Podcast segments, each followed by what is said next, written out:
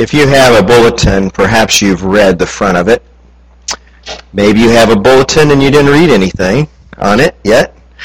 But I want you to see the front page. because there's some basic questions about prayer we want to address this morning. Steve, if you'd cut off those lights right back there, that would help maybe a little bit. Thank you. This is enough right here for everybody to deal with this. I can see my notes and uh, we can go on. Question is, uh, do we pray as much as we would like to? Probably not. Most people I talk to, including myself, do not. If not, is it because you don't know how to pray? That is often an issue. Or that you don't think you have time to pray. That may be the bigger issue. Can we pray more? Should we pray more? What will happen if we do? So those are the questions of today. Most Christians, you see, know that praying is important. Most of us know that we should be praying every day, but not all of us do it. Prayer is one of those places where we often fail to do as much as we know we should do. And we may regret it. We, we may even feel ashamed about it. We may, uh, after years, be struggling to figure this thing out. So if you've ever struggled with prayer, would you just raise your hand a little bit for me this morning? Yeah, see, that, that's a pretty common issue. It's about, could I say 99% of us? At least 90. Saw a lot of hands edging up there. This is a struggle. What can we do about it? How can we change the way we feel? How can we become stronger in our faith as a result of prayer? Recently, our ministers group that Christian I belong to, it's called a fusion group, met, and we, we discussed, we had read this uh, book by Dave Earley. It's called Prayer, The Timeless Secret of High Impact Leaders. As excellent book, excellent book, and a really convicting book in many ways. And he mentions early on that this is a good book for leadership, especially for pastors or preachers, because most of us don't pray as we should. Several surveys he mentions. He said one survey came out and said that pastors on average only prayed seven minutes a day. Does that surprise you? Seven minutes? Another one said, and 80% of them agreed that, and admitted that they spend less than 15 minutes a day in prayer. And then the most generous survey that he mentioned, pastors actually got a break here that we pray 37 minutes out of every day. Hmm, that just didn't sound very good to me. 7 minutes, 15 minutes, 37 minutes out of 1,440 minutes a day? Is that good? Well, I don't think that's very good for those of us who are supposedly leading a congregation somewhere. We're supposedly trying to inspire and encourage and, and uh, equip and, and train and edify the body of Christ. So as I read this book, I had to think of myself. And the bad thing was, at the end of every chapter, there's a few questions for me. You know, and I, I had to sit down and say, whoa, what about me? I, there's this other survey, there's all these other pastors, but what about me? And I was strongly convicted by the weakness of my own prayer life. And that has led to today's sermon, the difference prayer can make. Is praying making a difference in your life? Is it making a difference in the lives of people that you should be praying for? If not, why not? That's the issue today. And I want you to pray with me as we begin. Father, I just pray that we would uh, offer to you heartfelt, sincere prayers this moment. I confess to you that even as a pastor, as a leader in the local church, I don't pray as much as I should. I don't pray as often as I should. And I don't depend on you sometimes as I should. And I feel like there's so many in this congregation, Lord, that are in the same boat. Uh, after years of following you, of serving you, of loving you, of reading your word, and all the other things we do to worship you, we still struggle communicating with you and allowing you to communicate with us. Help us today, Lord, to move many steps closer to the ideal, to, to what you desire. Help us to honestly confess where we are and where we need to be. I pray this in Jesus' name. Amen. If prayer is not making the difference that it should, it's a crying shame, isn't it? It's an embarrassment. if, if the church is not a praying church, if, if the body of Christ is not coming together and uniting in prayer, then we're missing out on one of the greatest weapons we have in our spiritual arsenal, aren't we? I mean, this, this is not like a magical thing. This is not like this special thing we do so that we get, you know, special gift and special power through prayer. It, the emphasis isn't even on prayer. It's the one to whom we are praying. I have a, a little pet peeve, you know, prayer changed that. Prayer didn't change anything. It was God that changed that. It was prayer that connected us with the God who could change that. So when we don't pray, we miss out on the greatest power and the greatest wisdom known to man, and that is God himself. We miss out on a relationship with God. Eh, it's not that prayer is so special, but that the one to whom we pray and the one who communicates with us that is so special. He is the one that can change anything. Often we give this excuse, I don't have time to pray. I just don't know where I could find that. I understand that. It's, it's uh, perfectly understandable that you and I have this problem. We have a busy schedule, don't we? We have things going on from morning till night, or from night till morning if you're a night person. We have all these things that are constantly weighing on our minds. We don't even get them all done. And so we wonder, how could we pop, possibly slip some prayer time into that? How can we possibly find time to do that? But even thinking that we're too busy to pray shows that we don't understand what prayer is.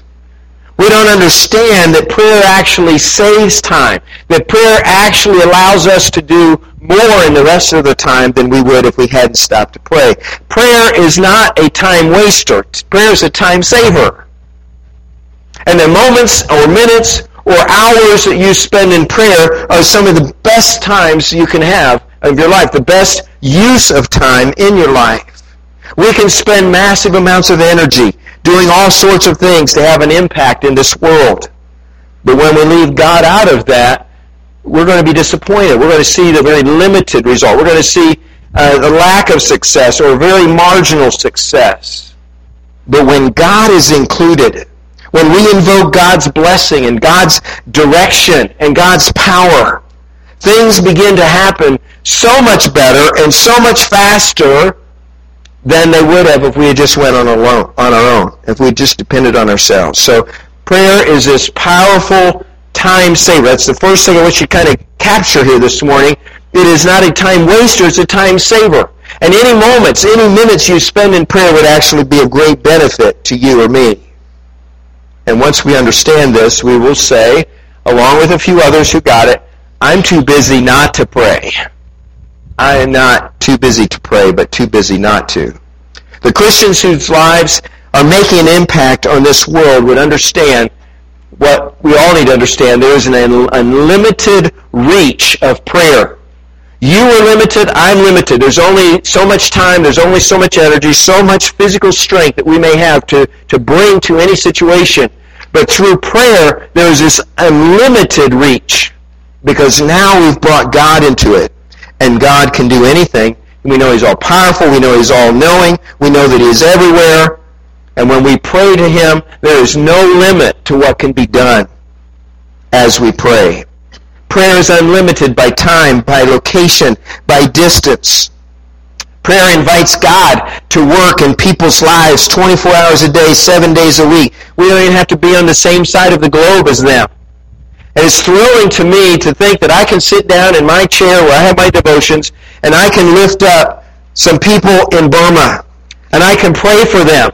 And I don't have to go there. I don't even have to know what's going on currently in their lives. But God automatically works and God is automatically doing things in their lives just because of me sitting here in Manassas, Virginia, praying for them. Is that thrilling to you or not? to see that God can cross all those barriers and all those limitations, and God can do things in Thailand or, or India or whatever place you're concerned about. If you have friends or you have family, you have uh, military friends, and they're, they're in Iraq or they're in Afghanistan or they're some other place, you can pray for them any moment, and immediately God is working in some way in their lives. You don't have to be the pastor. You don't have to be a church leader to pray like that. In fact, it might be better if you're not. because some of us who have a, a, special position or, or maybe some skills or, or education sometimes fall back on those things rather than on God. And all of us need to learn to not depend on ourselves, but to depend on God. The greatest prayer warrior is the most humble person who realizes how much we need God to do what only God can do. Max Lucado said something really neat that I really liked. He says, when we work, we work. But when we pray, God works. Man, does that change things. It's no longer what you or I can do, even what we could do as a group. But God, who is all powerful, all knowing, everywhere at the same time, is brought into that equation. The power of Almighty God is wrapped up in prayer. So prayer to Almighty God becomes our best defensive weapon and our best offensive weapon at the same time. Billy Graham once said this way, more can be done by prayer than anything else. Prayer is our greatest weapon. In this modern age, we have learned to harness the power of the mighty Niagara and turn its force to our use and our good. We have learned to hold steam captive uh, in boilers and to release its tremendous power to turn our machines and pull our trains. We have learned to contain gasoline vapors in a cylinder and explode them at the appointed second to move our automobiles and trucks along our highways. We have even discovered the secret of releasing energy in the atom which is capable of destroying entire cities and civilizations. But very few of us, he says, have learned to fully develop the power of prayer. How we learn to need to learn this lesson, how we need to, to bring this information, this principle, this power into our lives. So here's the question of the day. How can we pray more? How can we pray better? How can we become more effective in our work by becoming more effective in our prayers? I want you to turn with me this morning to a book near the end of the Bible. It's called James. It was a letter written by one of the Christian leaders in the first century. It was uh, under the Holy Spirit of the, uh, the inspiration of the Spirit of God. And as James writes, he addresses a lot of different issues. And as he's drawing his, his letter to the churches to conclusion, he's got a few things on his mind, things that he wants to emphasize right at the end. So in chapter 5, we're down to verse 13. And these are some of the final things James will say to the people who received his letter. Let's read together. Follow along. Is any one of you in, in trouble? He should pray. Is anyone happy? Let him sing songs of praise. Is any of you sick? He should call the elders of the church to pray over him, to anoint him with oil in the name of the Lord. And the prayer offered in faith will make the sick person well. The Lord will raise him up. If he has sinned, he will be forgiven. Therefore, confess your sins to each other and pray for each other so that they may, you may be healed. The prayer of a righteous man is powerful and effective. Elijah was a man just like us. He prayed earnestly that it would not rain and it did not rain on the land for three and a half years. Again he prayed, and the heavens gave rain, and the earth produced its crops. Now this is a very interesting paragraph right here at the end of James' letter. We could spend several weeks exploring all these verses, but what I want to focus on is this effectiveness thing. How can prayer be more effective? How can prayer make a difference in this world? How can we find prayer that changes things? James poses three situations. Is anyone in trouble? Is anyone happy? Is anyone sick? And he gives the same basic answer. He says you need to turn to God about this. You need to pray to God. You need to praise God. You need to turn to God's people to pray for you. The answer in all these situations and all the circumstances of life is to turn to God. That's the difference that happens between the person of power and impact and the person who has no power impact. One is living under their own strength, under their own wisdom, under their own uh, influence. The other one is living under the strength and wisdom and influence of Almighty God. Then James says in dramatic fashion, he says, prayer will heal the sick, prayer will provide forgiveness for sinners. And he says, your prayers can be powerful and effective. So turn to God. Now you may have trouble believing that. Grant Van Boschot said that Christians uh, many times are not excited about prayer. If you're struggling with prayer because uh, you really don't think prayer is that effective, you may be in one of two camps. He says the first one is those who have never witnessed something really dramatic. They never saw this dramatic answer to prayer, either firsthand or in the life of somebody that they're close to. And so they can't seem to get excited about it because they don't see it really changing anything. So why spend time? Wouldn't I be spend time, spending time better if I go do something else? Then there's a second category of people who sometime earlier knew about God, knew about the power of God, even experienced a change, but who have forgotten it because it was time years ago. It was it was a long time ago. They've kind of gone past that. They've kind of kind of drifted away in their commitment to God. And if prayer is about being close to God, they're just kind of letting that loosen up, and, and they, they, there's this distance. And prayer that used to be so strong in their lives, used to be so so exciting, is now way off in the distance. Yeah, I did that. Some people are doubting, like doubting Thomas. You know, I want to see this with my own eyes, or I'm not going to do it. And some people have just kind of gotten used to this and drifted from God. And you may be finding yourself in one of those two camps today, or maybe a third camp where prayer just isn't that important to you. I want to speak to you today, and I, want you to, to realize that this is a very important thing for you to develop in your life. I want you to listen closely and consider how prayer can have an impact in our lives and in our world. At the end of the paragraph, James mentions a guy from the Old Testament named Elijah. You know Elijah? One of the great prophets. Did some amazing things. He battled the prophets of Baal up on Mount Carmel. Remember that? And he told the people, you know, we're going to pray to God, and see which one sends fire from heaven to light the altar and, and uh, get, get the wood going here. And and the prophets of Baal failed, but in one simple prayer, Elijah showed that God was God and the people responded and turned their hearts back to God. This is a very, very powerful individual. And James points out a, a less, less known uh, event in his life when he prayed that there wouldn't be any rain. It actually led up to the same time, the, the uh, prophets of Baal on Mount Carmel, and there hadn't been rain for a long time, for three and a half years, because Elijah prayed, God, in order to show the king that you're in charge, I want you to stop the rain. And don't start it again until I pray. For three and a half years this went on. And then at the end of that time, he prayed again, and the rains came, as they had before.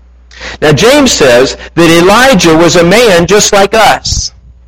He didn't have any special insights. He didn't have any special interact with God. He didn't have any special giftedness or, you know, a little secret coded ring or something. He didn't have the secret handshake. He didn't have anything that would put him in a special place with God except that he was devoted. He loved God. And every time something had happened in his life, some circumstance came up, the first thing he did was turn to God. That was the only difference. But he was a man like us. What can we learn here that will help us to have the kind of prayer that changes things? Three things. First of all, the kind of prayer that changes things is true. Really simple. True.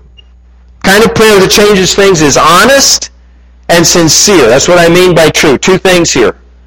It is honest in that it's open, it's, it's honest about our own place where we are eh, with God, good or bad whether we're on track with God or we're struggling here.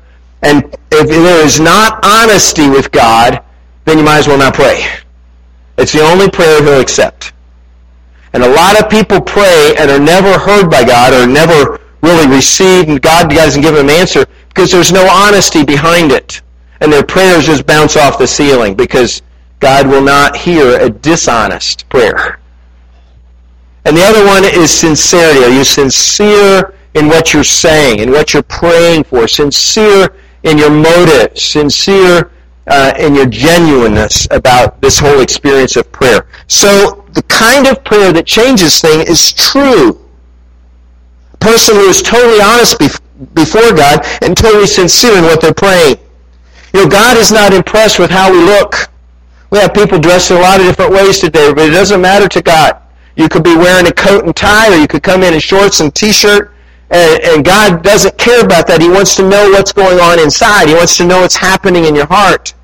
He wants us to see that we are honest about who we are and, and how we think and how we're behaving, how our attitude is towards other people. And because he knows us better than we even know ourselves, he knows a phony, doesn't he? He knows a person that's pretending. He knows a person that for everyone else he's wearing this beautiful mask, you know, it looks like he's got it all together. And everyone is impressed by this individual, by the appearance. But God says, you got to look behind that. What's going on in their heart? And that's why James says in the same passage that we are to confess our sins to each other and to pray for each other so that we may be healed. Because all of us have stuff. All of us have bad things going on inside of us and we've made bad choices and we've sinned and we've, we've fallen short of what God wants. And the beginning point then of a, of a prayer of effectiveness is honesty.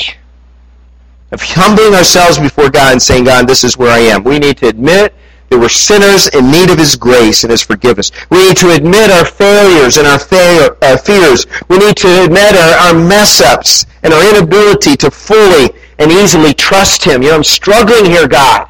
You need to be honest when you pray with God. I want to pray more. I want to trust more, but I'm really having trouble getting there. And God wants that, that genuineness that comes out that way. The righteousness that James speak of, uh, of here is not perfection. He says a righteous man has prayers that are powerful and effective. It's not sinlessness, or none of us could ever be righteous, could we? What has happened is that Jesus has transferred his righteousness to us when we put our faith in him. And the person who lives in light of what has done has been done by God's grace, that, that we have a righteousness not our own.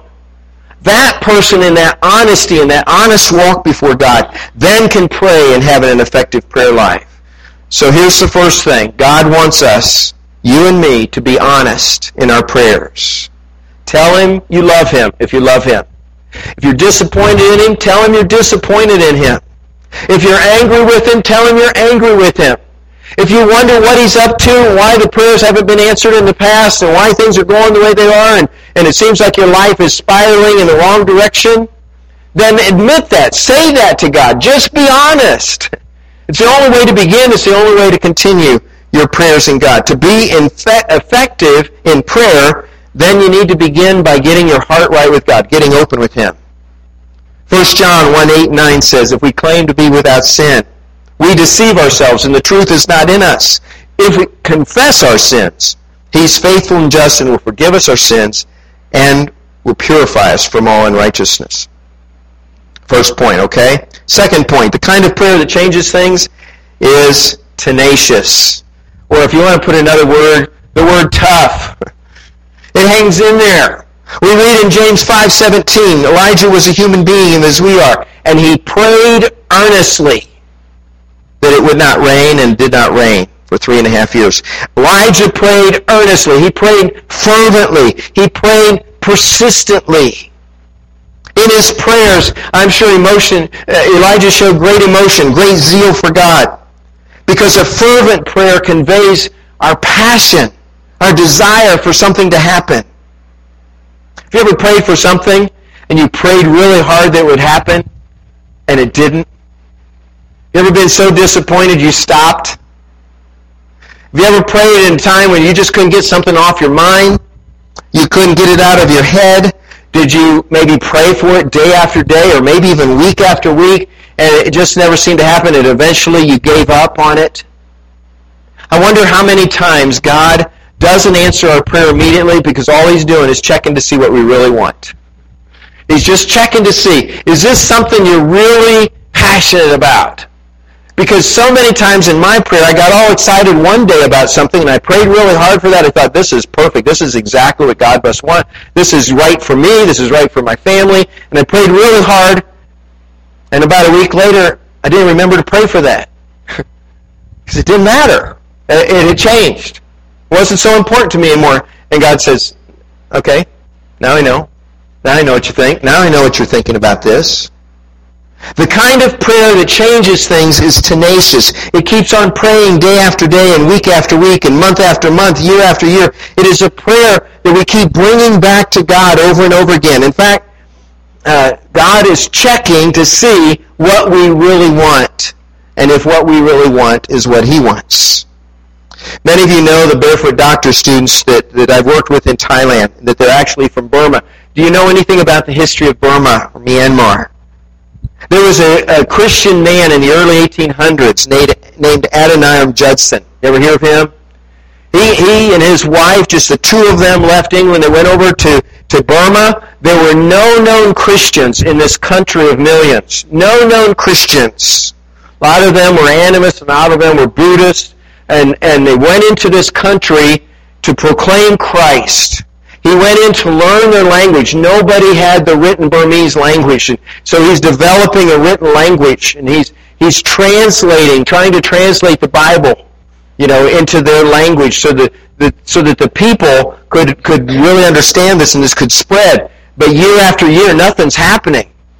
His first wife died. He married again. That wife died. Two of his children died. It was six years of this kind of life until he had the first convert. At one point, Adoniram Judson was thrown into prison by the authorities. They tried to get him to, to give up on his faith, you know, and, and stop what he was doing. Sometimes they hung him upside down for days to, to torture him, to get him to, to, to recant or to change what he was doing, and he refused. Eventually he was let loose, and he continued preaching, continued translating, continued doing whatever he could for God as he prayed. And when he died, the, the official census of Burma said there were 220,000 Christians now in Burma, and today there are about 4 million. And most of them trace their Christian heritage back to this one man who said, I am going to pray with tenacity. I'm going to work with persistence. And so he did. Third kind of prayer that changes things is a prayer that trusts God. That sounds almost too simple to say. But that's why you're praying. Because your trust is not in yourself, it's in God. It is a prayer that trusts God completely, not to do what we prayed for, but to do whatever is best for us or for those for whom we pray. Let's go back and let's read James 5, 13 through 15 again. Is anyone in trouble? He should pray. Is anyone happy? Let him sing songs of praise. Is anyone sick? Call the elders to pray over him and anoint him with oil in the name of the Lord. And the prayer offered in faith will make the sick person well. The Lord will raise him up. If he has sinned, he will be forgiven. Let me point out a phrase in verse 15. It's this simple phrase, a prayer offered in faith. James states some amazing results. Sick people will be made well. Sinners will be forgiven. We could add other amazing results to our prayers today, couldn't we? People that, that we have prayed for. Lives have been transformed. Marriages have been saved. The lost have been found. God does amazing things when his people pray. And we hear story after story about this. And I know that James said that the prayer offered in faith will make the sick person well. But I want you to understand something else on the back side of this. That we are never given a promise that everything we pray for will happen the way we want it to. Jesus said, if you pray for this in my name, it will be given you. But that in my name qualifies that. If you pray asking for his name to be glorified, praying for his will to be done, it will be done. And so someone like Adoniram Judson says to himself, nothing's happening in Burma, but I know God loves the Burmese. I know that God wants them to be saved. And I will go so that God can use me to take the message to the Burmese people. And in your life and in mine, we don't know every prayer that's going to be answered and how it's going to be answered. But we know that if we trust God to do whatever is best, that will happen. We trust the heart of God because he wants people to be saved. We trust the heart of God because he wants marriages to be restored. We trust the heart of God because he wants lives transformed. But we don't control that. He does. Our prayer is just to trust him for those answers and to trust him completely, to trust him implicitly, to trust him unreservedly. Effective prayer is not trusting that God will do whatever we ask, but that God will do whatever is best. Elijah prayed on Mount Carmel at a high point of his life when he was going to show to the people who the true God is. And 850 prophets of Baal stood up and prayed to their false God that he would send fire from heaven on their altar that they had built. And nothing happened all day long. And then Elijah got up and he prayed one simple prayer. God, show that you're the true God. These people need to know that you are the only God and fire came from heaven and burned up the wood, consumed the water that they had put in trenches around the altar, and the people all fell on their faces before God because of this demonstration. What a, what a glorious day of prayer for Elijah. In the next hour, he finds out Queen Jezebel's after him. He's going, she's going to kill him. And he runs for his life and he runs for days and he finds himself out in the wilderness and he prays again. Now a prayer of desperation. God, my circumstances have changed here just a little bit. Instead of being the mighty prophet up now on the, the mountain and everybody's bowing down to you because of the words I said and the prayers I offered, now I'm being hunted down. And in depression and discouragement, he prays God would just take his life, and God has a different answer than that. He still has something for Elijah to do. So prayer is the first thought of Elijah's life, of his mind. Prayer is the first thing he did, whatever his circumstances were. But he prayed a prayer of trust. God, here's where I am. Here's what's going on. I, am desperate here, or I'm, I'm just excited here. But God, I trust you for what happens next. Dave Earley said in this book I mentioned, pray first, and then pray until you either know what to do next, or you have peace that God has it all under control. That's all you can do. Pray first, no matter your circumstance. And then pray until you know what to do, or you have peace that God has it under control. Henry Blackaby said, you don't have to be a spiritual giant before God answers your prayer. But God does expect you to enter His presence with a keen sense of your need for His forgiveness. The heartfelt prayers of a desperate sinner gain God's immediate attention. So pray for forgiveness. Pray fervently and watch God work. If you think that your prayers today or before today were weak and ineffective and you're not very excited about them, you don't find time to do it, you don't think it's important, there's other things you could do with your time, then I encourage you, I implore you this morning, get your heart right with God. Be true in your prayers. Be honest. Be sincere. No matter what you're feeling, no matter what you're going through, no matter how you even feel about God today, go to Him in prayer. Communicate with Him and let Him communicate with you so that you can get your heart right with God. Otherwise, your prayers are meaningless. You want them to be effective. That's the beginning point. Secondly, be tenacious. Be consistent. Be persistent in praying. Understand that getting with God is more important than anything else you could do with your life, with your time. So make a place for that. Make time for that. And consistently, tenaciously seek God's heart. And then thirdly, trust God to answer your prayers according to His will. Rejoice in what He's doing and some good things are happening. He's answered and you've seen God move. But also continue to trust Him for any of those answers that are yet to come. Let's pray together. Father, I thank you for the time that we could go to your word. Thank you for the instruction we received.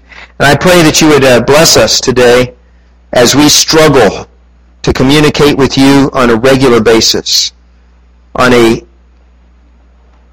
a basis of more time devoted to prayer. I pray for my brothers and sisters here at New Hope, for my new friends that even I met today, that all of us would grow in our effectiveness as prayer warriors, as those devoted to prayer. May we trust you, Lord, for the answers you will give. Bless our children, bless our teenagers, bless our extended family members, our friends, that our example would be instructive to them, encouraging to them. Lord, we love you. We thank you for loving us. And we thank you that any time, day or night, we can pray to you. We pray this in Jesus' name. Amen. Let's stand together and let's sing.